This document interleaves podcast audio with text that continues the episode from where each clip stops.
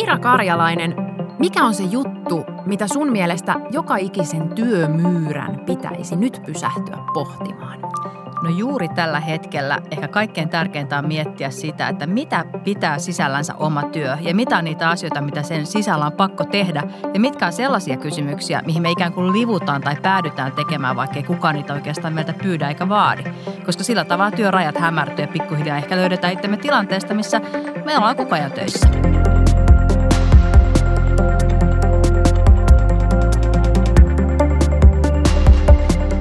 Kuuntelet Helsingin yliopiston Utelias mieli-podcastia, joka puhuu tieteestä tunteella.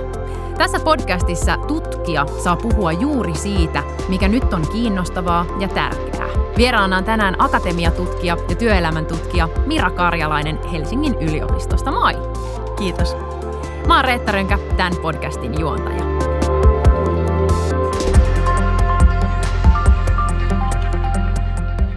Mira, me keskustellaan sun kanssa tänään siis siitä, miten ja minne kaikkialle työ nykyihmisen elämässä oikein valuu.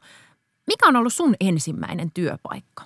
No mä olin 14-vuotiaana kesätöissä kenkäkaupassa. Mä hommasin sen vielä ihan itse. Ei mun kaverit siinä vaiheessa vielä käynyt töissä, mutta mä jotenkin ajattelin, että tämä on nyt niin kuin aikuisuutta. Ja sitten näin jälkikäteen arvioiden, niin olisin voinut olla menemättäkin, koska kyllä mä sitten sen jälkeen aika paljon saanut tehdä töitä. Mitä sä opit tässä sun ensimmäisessä kenkäkauppapestissä? Jäikö sulle joku semmoinen niin oppi sieltä käteen, mitä sä edelleen kannat työelämässä mukana? Kyllä, ja se sana on iltti. Iltti? Iltti on se, kun kengässä on niin kuin se läppä, niin sen Joo. oikea termi on iltti. Ja mä edelleenkin ehkä salaa ihan vähän ylpeä, että mä tiedän sen sanan. Siis se läppä, mikä on niin kuin kengän nauhojen siinä alla. alla. Joo, just iltti. Wow. Mm. Miksi sä oot tutkijana kiinnostunut työstä ja siihen liittyvistä eri ulottuvuuksista? No mä oon oikeastaan aloittanut ihan muualta kulttuurien tutkimuksesta, mutta päädyin oikeastaan työhön sen takia, koska se nykyään valuu niin moneen eri suuntaan.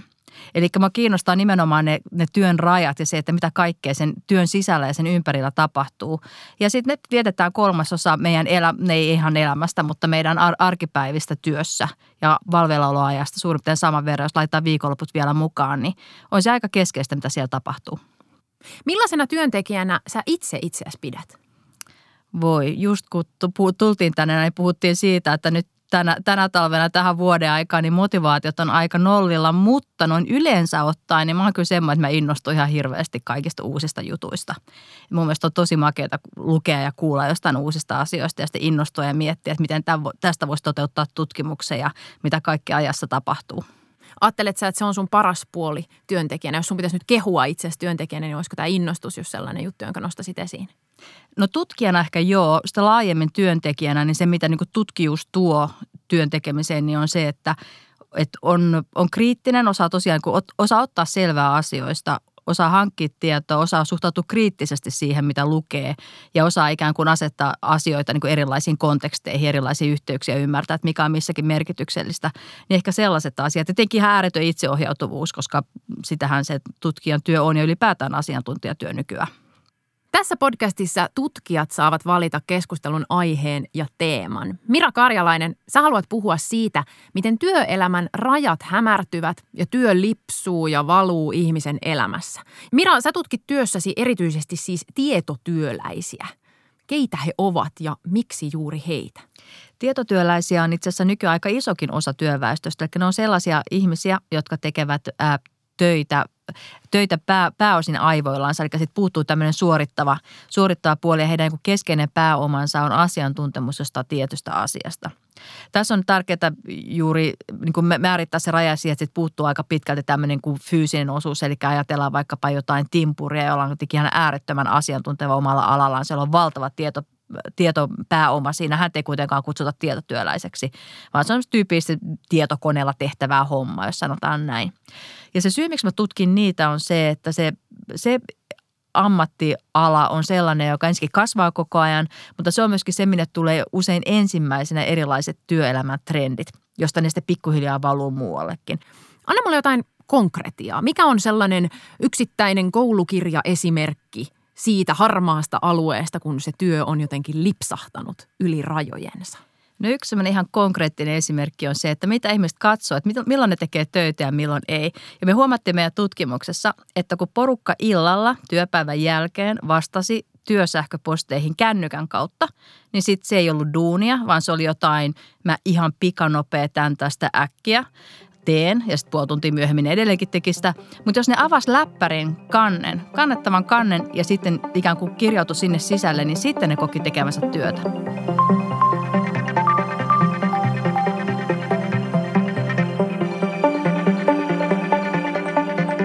Niin, me eletään nyt just aikaa, kun kaikkien kynnelle kykenevien on suositeltavaa olla etätöissä. Äh, millaisia vaikutuksia tällä on? Kun moni on siis jo maaliskuusta asti tietyllä tavalla häivyttänyt sitä työn rajaa sillä, että töitä tehdäänkin kotona, joka on yleensä se paikka, joka kuuluu aika vahvasti vapaa-ajan tai yksityisyyden piiriin. No täällä on kaikenlaisia seurauksia ollut. Mä itse asiassa toteutin tässä syksyllä nyt sellaisen kysely yhteen tämmöiseen tieto, tietotyöalan yritykseen ja sitten kysyin niitä nimenomaan näistä työrajoista. Ja nämä on nyt ihan tämmöisiä vasta niin kuin ennakkoa alustavia tuloksia, mutta hirvittävän moni ihminen siellä puhuu siitä, kuinka ihanaa on, kun ei tarvitse laittautua töihin. Ja tämä ei ollut pelkästään naisoletettujen kysymys, vaan että siis lä- lähes kaikki vastaajat sanoi jotain siitä, että kuinka kiva on, että tukka ei harjata koko päivänä.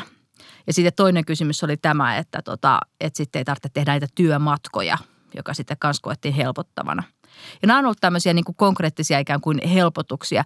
Mutta sitten on myös muistettava, että me ollaan tavallaan eletty tässä tämmöisessä, että kauankohan tämä nyt kestää, tai no vielä tämä viikko, tai vielä tämä kuukausi ajassa, nyt jo seitsemän kuukautta, tai itse asiassa kohta kahdeksan, että me ei tavallaan olla tehty missään kohtaa semmoisia suuria päätöksiä siitä, että miten me halutaan tehdä tämä, ei yksilötasolla eikä organisaatiotasolla, ja yhteiskuntakin on sitten reagoinut sit siihen, että, että miten nyt tällä hetkellä on pakko tehdä, mutta ei, ei kukaan ei tiedä tulevaisuutta, niin meillä on tavallaan päästy sille pohtimaan sitä, että mitkä ne isommat seuraukset tästä on. Mutta mua kiinnostaa, mä tartun tuohon, mitä mainitsit, e, että tavallaan tässä kyselyssä e, ja sen tuloksissa on niin kuin huomattavissa, että ihmiset on myös tietyllä tavalla ehkä jopa vähän kyseenalaistanut tai ainakin herännyt siihen ajatukseen, että, että ah, ihanaa vaikka, että ei tarvi laittautua tai ihanaa, että ei tarvi käyttää tuntia suuntaansa työmatkaan. Uskot sä, että tuommoinen tavallaan havainto voisi johtaa siihen, että, että tätä niin kuin kyseenalaistettaisiin sit siellä lainausmerkeissä normiaikana töissä muutenkin, että heräiskin se ajatus siitä, että no miksi mä itse asiassa ylipäätään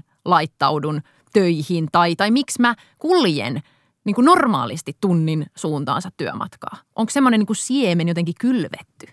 No ehkä voisi toivoa, että on, mutta tuosta laittautumista, eli sitä kutsutaan esteettiseksi työskentelyksi sitä, että me joudutaan niin kuin muokkaamaan itsemme tai koetaan, että me joudutaan muokkaamaan itsemme tietyn näköisiksi työelämässä, niin mä luulen, että se ei kyllä ihan helposti niin kuin tällä. Tämä ei ole ehkä ollut riittävä herätys, koska tämä on ollut enemmän sitten sellainen, että, että laittaisin, meikkaisin tai harjaisin hiukseni jo normaalisti, mutta tänään en tee sitä tyyppinen.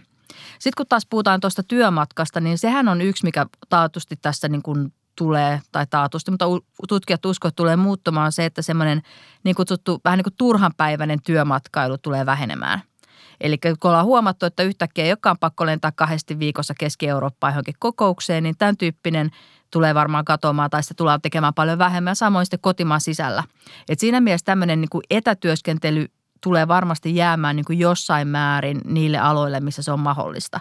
Koska sehän oli yksi, että tavallaan – ne, jotka on tehnyt tämmöistä ikään kuin ö, aika itseohjautuvaa ohjautuvaa asiantuntijatyötä, niin on saattanut monet olla yllättyneitäkin siitä, kuinka paljon on ollut asiantuntijaorganisaatioita, joissa ei ole saanut tehdä etätöitä. Ja nyt kun se on sitten ikään kuin yhtäkkiä tulikin pakko kaikille, niin huomaatte, että kas kehveli, tämähän toimii. Et siellä tulee varmaan tapahtumaan semmoinen iso muutos. Tästä ulkonäön muokkaamisesta töiden takia, niin sitä mä vähän epäilen, että, että siinä sitten välttämättä ei tule sitä, koska me samaan aikaan eletään kuitenkin niin hirveän visuaalista aikaa.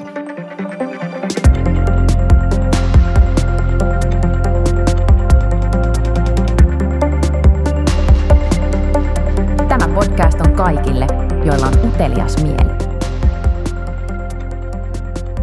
Rajojen pohtiminen on minusta tosi kiinnostavaa, varsinkin kun sun työssä ja tutkimuksessa se ajatus niistä rajoista ulottuu mun mielestä niin kuin aika laajalle ja aika moneen eri kolkkaan. Koska ekana kun miettii, jos mä mietin työn rajoja, niin mä saatan miettiä sillä no joo, työaika ja vapaa-aika, mikä just on mitäkin ja, ja, ja näin edelleen. Mutta sun tutkimuksessa näitä erilaisia rajoja ja niillä tapahtuvaa hälvenemistä on niin paljon monipuolisemmin, paljon enemmän. Sä oot sanonut, että työ valuu myös identiteettiin liittyviin asioihin, kuten vaikka siihen jo esille tulleeseen ulkonäköön ja olemukseen, mutta myös tunteisiin ja ystävyyssuhteisiin. Miten tämä tapahtuu? Joo, siis meillä on jossain vaiheessa, jos katsoo esimerkiksi työpaikkailmoituksia, niin sinne tuli sellainen henkilö, ketä ruvettiin hakemaan töihin nimeltä hyvä tyyppi. Siis sitä ennenhän haettiin pätevää rekonstranhoitajaa tai pätevää, pätevää ö, hallintojohtajaa, mutta nykyään haetaan hyviä tyyppejä todella moneen eri työpaikkaan. Ja hyvä tyyppi ammattitutkintoa ei käsittääkseni vielä missään ole, eli se on jotain, jotain muuta, jota ei tavallaan pysty niin tar- tarkasti sanomaan. Ja etenkin on kysymys siitä, että kuuluuko se, kuuluuko se niin ihmisen velvollisuuksiin töissä. Eli tavallaan se, että me ollaan, ollaan niin asiallisia ja mukavia toisillemme on ihan ehdottomasti, ehdottomasti kuuluu normaal, normaalin elämään, mutta se, että, että haetaan ihmisiä vaikka sen mukaan, kuinka paljon heillä on verkostoja, eikä palkataan ikään kuin ihminen verkostoineen. Ja ne verkostot usein on nimenomaan tämmöisiä epäformaaleja ystävyys- ja kaverisuhteita. Ja tämä on yksi esimerkki siitä, miten se, miten se leviää. Että ikään kuin ystävy, ystävyydestä tulee osa sitä työpakettia, sitä ihmistä, joka palkataan töihin. Ja oletetaan, että hän – hyödyntää näitä. Siis esimerkkinä vaikka siis some, someviestintä on juuri tällaista. Osaatko sanoa, missä kohtaa historiallisesti tämä hyvä tyyppi muutos on niin kuin tapahtunut? Siis että missä kohtaa ollaankin yhtäkkiä siirrytty siitä tietynlaisesta niin kuin pätevyys etsinnästä siihen niin kuin kiva ihminen etsintään? Mm.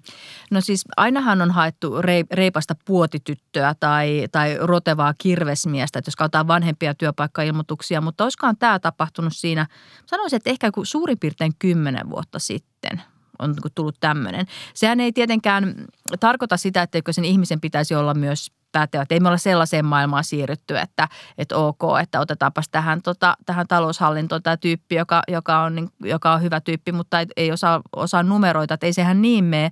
Mutta se, että sitten on tullut tämmöinen ikään kuin ekstra vaade, etenkin semmoisessa asiantuntijatyössä, joka, joka on, liittyy jollain tapaa luoviin aloihin, niin siellä on hirveän tärkeää tuntuu olevan se, että – että on, on tämmöisiä niin kuin muitakin, muitakin sitten ää, ikään kuin avuja kuin vaan se, että on, on hyvä siinä itse työssään.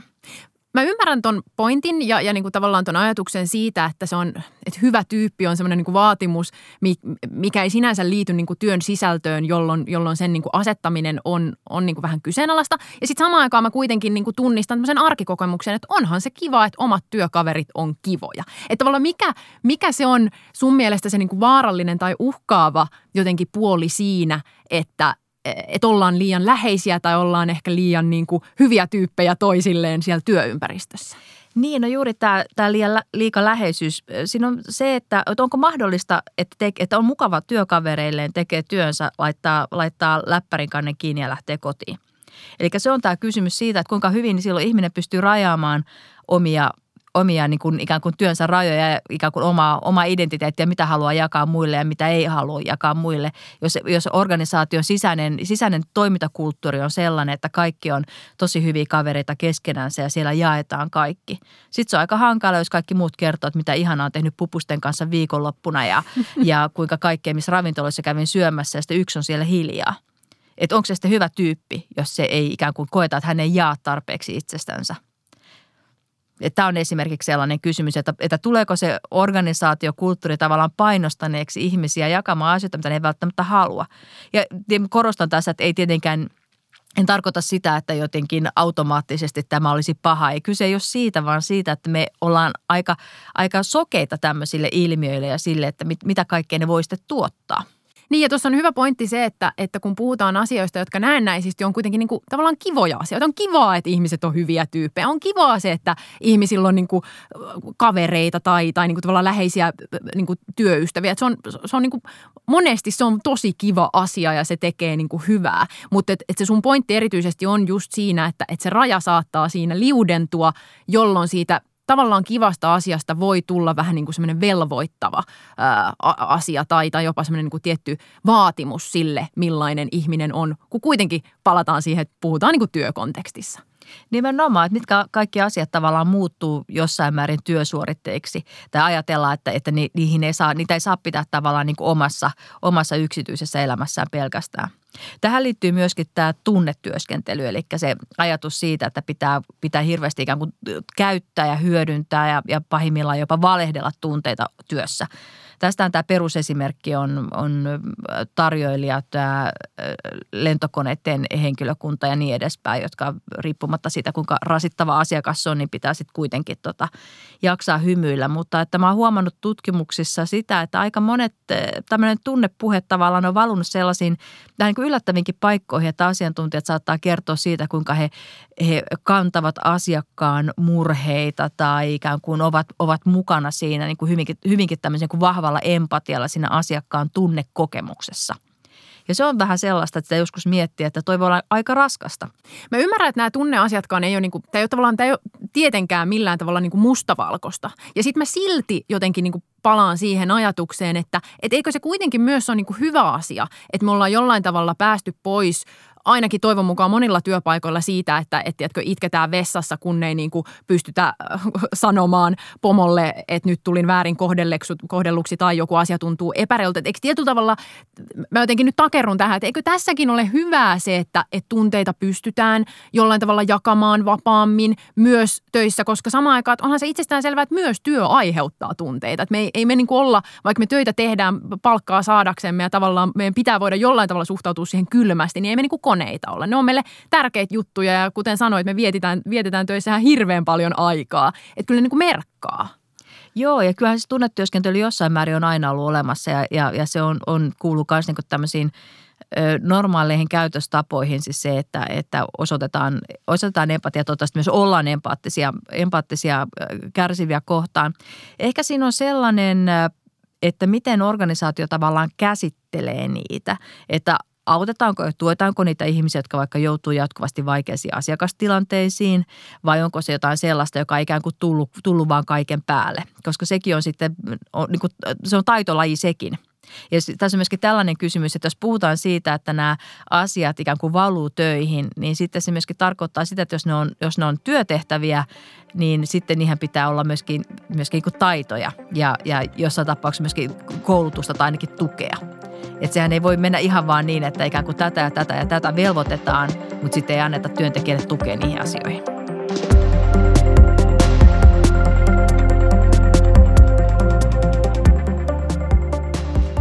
Tuntuu myös, että tämä kaikki paljon, mitä tulee, niin, niin tulee aika paljon niin kuin yksilön harteille. Tämä on vähän niin kuin tämmöistä niin kuin yksittäisen ihmisen jatkuvaa taistelua ää, niin kuin työelämässä. Onko tässä joku niin kuin vähän semmoinen vastuuongelma, että kun eikö kuitenkin ää, työelämässä niin kuin asioiden pitäisi olla myös niin kuin niiden organisaatioiden harteilla? No kyllä joo. Et yksi ongelma siinä on ehkä just se, että kun nämä, työn rajojen hämärtyminen on tapahtunut sillä tavalla, että ei, ei ole olemassa mitään tämmöistä niin kuin globaalia pirullista mestarimieltä, joka on ajatellut, että tällä tavalla tuhotaan nyt suomalainen työelämä ja suomalainen työihminen. Ei, vaan on tapahtunut pikkuhiljaa, jonka takia sitten siinä on seurauksena se, että ei organisaatiotkaan oikein tavallaan tiedä sitä aina, että niin kuin mitä kaikkea niiden, niiden työntekijät, mitä kaikkea ylimääräistä ne tekee. Ja osahan on toki sellaisiakin, ja tässä voidaan tietenkin olla kiitollisiakin, että, että esimerkiksi mun tutkijan työsopimuksessa ei, ei erikseen lue, että, että, että minkälaisia vaatteita mun tarvitsee vaikka käyttää, tai että pitääkö mun tulla töihin ehostettuna vai ei.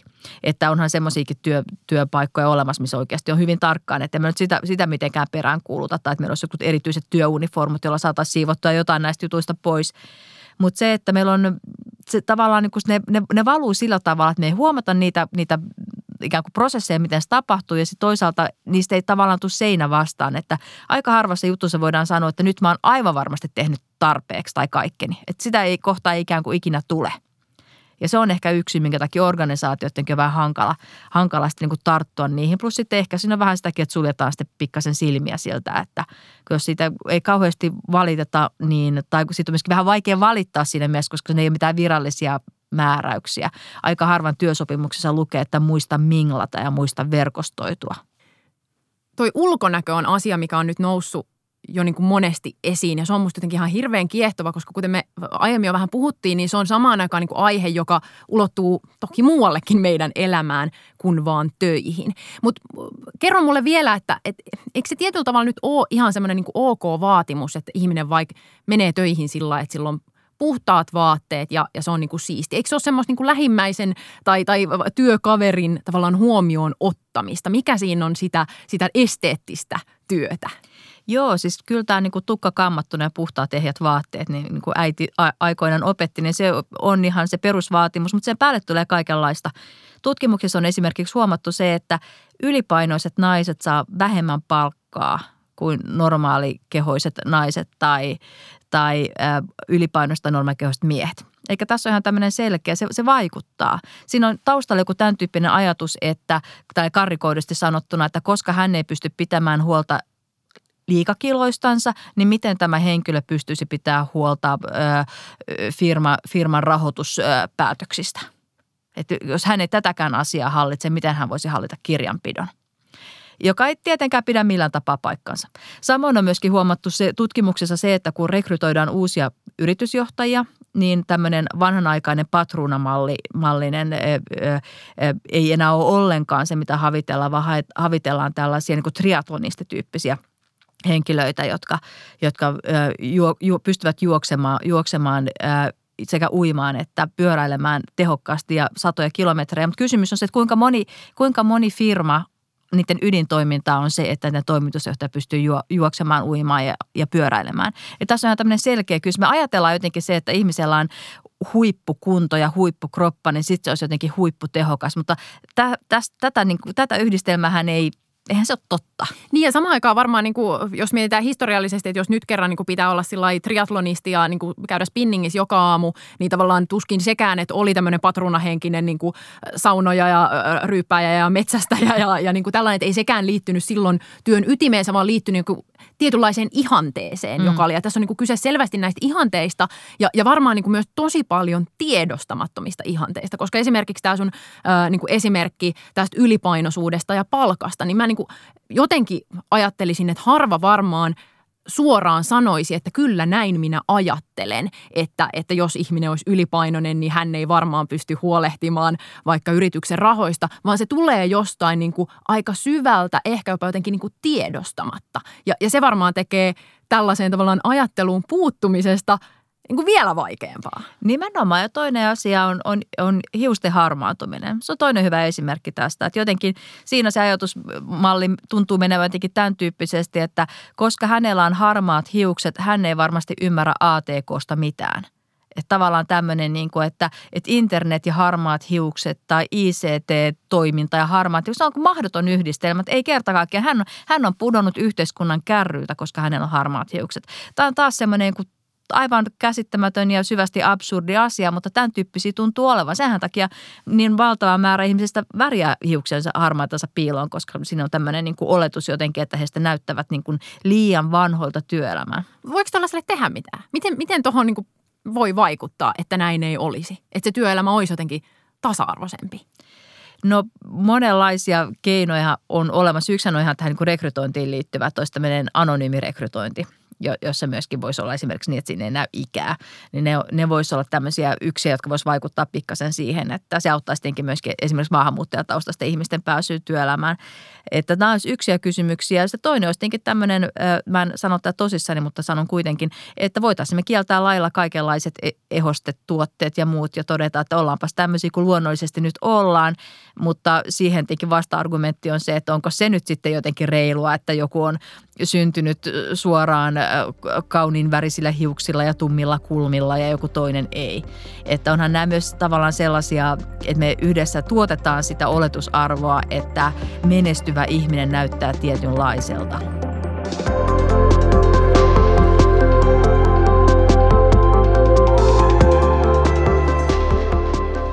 Yksi tosi kiinnostava kulma sun tutkimustyössä on havainto siitä, että työ valuu myös henkisyyden puolelle. Mitä se oikein tarkoittaa?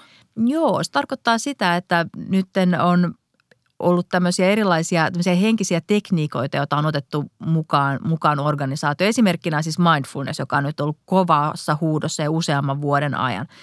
Ja siinä on tavallaan sellainen ajatus sitten, että jos tehdään tämmöinen hyvinvoiva henkilö, joka pystyy keskittymään ja, ja hyväksymään itsensä sellaisen kuin on, se mindfulness on hyväksyvää tietoista läsnäoloa, niin, niin sellainen ihminen sitten on, on hyvä or, työntekijä organisaatiolle.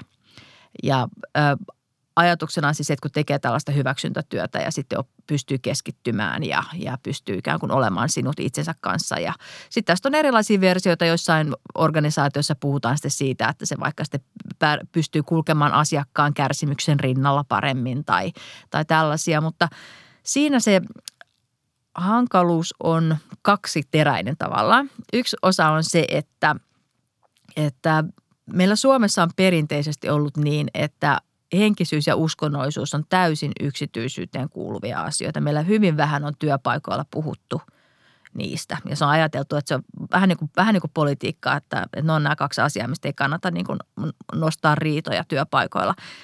No tässähän sitten se henkisyys tullaan valjastaneeksi sen organisaation resurssiksi. Mm. Että jos me ajatellaan, että me sieltä pystytään, pystytään niin kuin no, nostamaan niin kuin tällaisia niin kuin, ö, tuotto, tuottoisuutta vaikkapa ylös sillä, niin sehän on siis sitä, että organisaatio ottaa sen omaksi, omaksi niin kuin käyttövaraksensa. Mutta se toinen puoli, joka on sitten tämmöinen käytännönläheisempi terä siinä on se, että aika usein ö, organisaatioissa hyödynnetään tätä mindfulnessia esimerkiksi sellaisissa tilanteissa, että ihmisillä on liikaa töitä tai niitä ei ole pystytä ennustamaan riittävän hyvin, että tulee yhtäkkiä työpöydälle tipahtaa joku juttu. Tai työt on organisoitu huonosti. Tai nykyaikana, kun meillä on nämä erilaiset monitoimitilat, niin ihmiset ei pysty tekemään töitään kunnolla siellä, koska on niin paljon keskeytyksiä. Nämä kaikki on rakenteellisia ongelmia. Organisaation pitäisi vastata ylitöihin tietenkin sillä, että olisi vähemmän töitä. Sitten työn huono organisoimiseen se, että järjestetään sen työt niin, että ihmiset tietää, mitä niiden pitää tehdä milloinkin. Työrauhan antaminen työntekijöille ja niin edespäin. Niin kaikki näihin ikään kuin se ratkaisu tulee olleeksi se, että hengitä syvempään. Ja se on sitten se iso kysymys, että ei mindfulness, hieno asia, ei siinä mitään, mutta se ei ole ratkaisu siihen, että ihmisillä on liikaa ylitöitä. Eli tavallaan niin kuin hälytyskellojen pitäisi soida siinä vaiheessa, että jos vähän niin kuin väärää lääkettä tarjotaan ihan oikeaan ongelmaan. Eli jos, jos niin kuin HR-osasto ehdottaa, että hei tekisit mindfulnessia silloin, kun ongelma on selvästi jossain ihan muualla. Mutta sitten mä niin kuin mietin myös sitä, että kun sä aikaisemmin puhuit kuitenkin siitä, että esimerkiksi tässä koronatilanteessakin on tietyllä tavalla äm, niin kuin ei ole ehkä ihmisten työhyvinvointiin ja siihen, miten ne ihmiset kotonaan, ä, asiantuntijat ja tietotyöläiset siellä, siellä niin kuin voi, niin, niin samaan aikaan e, eikö tässä ole myös semmoista niin kuin ajatusta siitä, että, että tällä voidaan myös parantaa ihmisten hyvinvointia ja sitä kautta ihmisten niin kuin työn tekemistä. Joo, siis ei mindfulness, ei, se, ei se ole itse asiassa mitenkään mikään paha asia, ei suinkaan. Se ongelma tulee vain just siitä, että millä tavalla se niin toteutetaan ja siitä, että tuleeko siitä, mä omassa tutkimuksessa olen huomannut siis sellaisenkin asian, että siitä on saattanut tulla ikään kuin uusi työtehtävä sillä tavalla, että ihmiset on kokenut stressiä siitä, kun ei sitten ikään kuin suoriudu mindfulnessista tai että niitä stressaa se, että ne eivät ehdi tehdä mindfulness. Eli sitten tulee yllättäen uusi stressin lähde, kun sitten piti tulla siis joku asia alun perin, joka piti auttaa siihen taas uusi täski sinne to-do-listalle ja yksi postitti vielä lisää. Ja. Nimenomaan. Et se, se siinä on, että tämä kertoo, kertoo paljon nykyajasta se, että, että me koetaan niin monet asiat velvollisuuksiksi ylipäätään. Että me koetaan, että on niin paljon asioita, mitä meidän pitää tehdä. Miksi me koetaan niin? Onko meillä, niin onko meillä jotenkin ihan niin vääristynyt käsitys siitä, että – millainen on hyvä työntekijä. Jos me ei selkeästikään niin ajatella, että hyvä työntekijä olisi sellainen, joka tekee työnsä, vaan, vaan me ajatellaan, että se hyvä työntekijä on sellainen, joka tekee työnsä ja sitten nämä niin kuin noin miljoona ominaisuutta siihen päälle. Niin, musta olisi yksi hyvä esimerkki, mä siirryn Twitterin hetkeksi, on siis tämä, että musta on mun lempiharrastuksiani on se, on lukea Twitteristä niitä ihmisten, että miten ne kuvaa itseensä. Ne on aina intohimoinen jotain. Sitten on just se intohimoinen taloushallinnon kirjanpitäjä tai intohimoinen verotarkastaja tai intohimoinen jotain.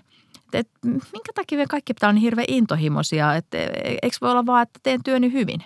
Että me tavallaan niin kuin tuntuu siltä, että se normaali nimenomaan ajatus, että teen työni hyvin ja hoidan sen oman tonttini ja sitten toki ehkä sitten saa vähän firma pikkujouluissa ja niin edespäin, niin se ei, se ei tunnu todellakaan riittävän.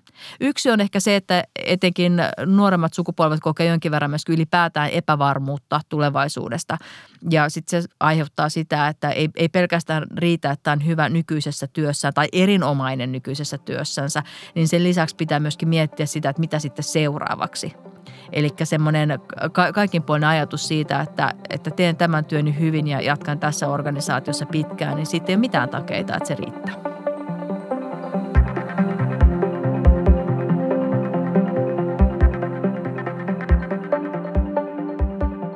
Mira Karjalainen, miksi just nyt on ihana aika olla työn tutkija? No just nyt on maailman paras aika työn tutkija, koska meille yhtäkkiä lompsahti tähän meidän maapallolle tämmöinen shokki, shokkihoito nimeltä korona, jonka takia työelämä meni monella tapaa uusiksi. Eli ne tutkimuskysymykset ja asetelmat, mitä mulla oli tuossa tammi, helmi, maaliskuun alussa, niin saivat aivan uuden kuvakulman sen jälkeisinä kuukausina. Enkä mä pystyn samaan aikaan tutkimaan tavallaan tapahtumia ennen ja jälkeen ja se on ollut aivan upeata. Kenen elävän tai kuolleen tutkijan kanssa sä menisit Mira Kaljalle?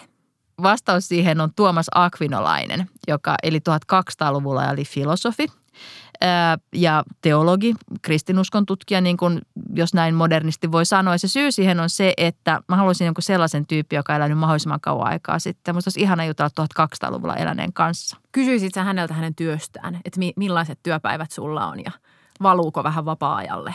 Mä luulen, että se kysymys olisi täysin absurdi, aivan mahdoton, koska sehän oli varmaan ollut syvästi intohimoista hommaa alusta loppuun asti. Ja sitten hänen kohdallaan varmasti myöskin pitkälti Jumalan palvelemista, eli se on ollut mennyt myöskin siinä mielessä ihan eri tontille – Berkeleyn yliopistossa on sellainen perinne, että nobelistit saa yliopistolta oman parkkipaikan. Sä irvistät jo tässä kohtaa, joten mä kysyn todellakin tämän kysymyksen loppuun. Mitä sä haluaisit Helsingin yliopistolta, jos sä joskus, Mira, voittaisit Nobelin? No ensinnäkin mun on vähän mahdotonta voittaa Nobelia, mikä muutenhan mä olisin siis voittanut sen jo, mutta koska meille uskontotieteestä väitelleille työelämätutkimushenkilöille niin ei ole olemassa omaa Nobelia. Maailma voi muuttua. Maailma voi muuttua. hyvänsä. Ja mä muistan, että silloin kun mä olin vielä tein väitöskirjaa Helsingin yliopistossa, niin siellä oli semmoisia tiskirättejä, missä oli Helsingin yliopiston logo. Niin mä haluaisin sellaisen, musta se olisi ihanaa. Tiskirätin? Joo, mutta Helsingin yliopiston logolla ei mikä tahansa tiskirätti. Mä toivon, että tämä voidaan ehkä jotenkin mahdollistaa, vaikka sä et voittaisi Nobelia. Mira Karjalainen, kiitos kun olit mukana Utelias Mieli podcastissa. Kiitos.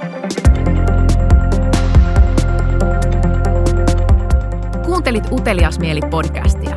Löydät sen Helsingin yliopiston verkkosivuilta, Spotifysta ja Apple podcasteista.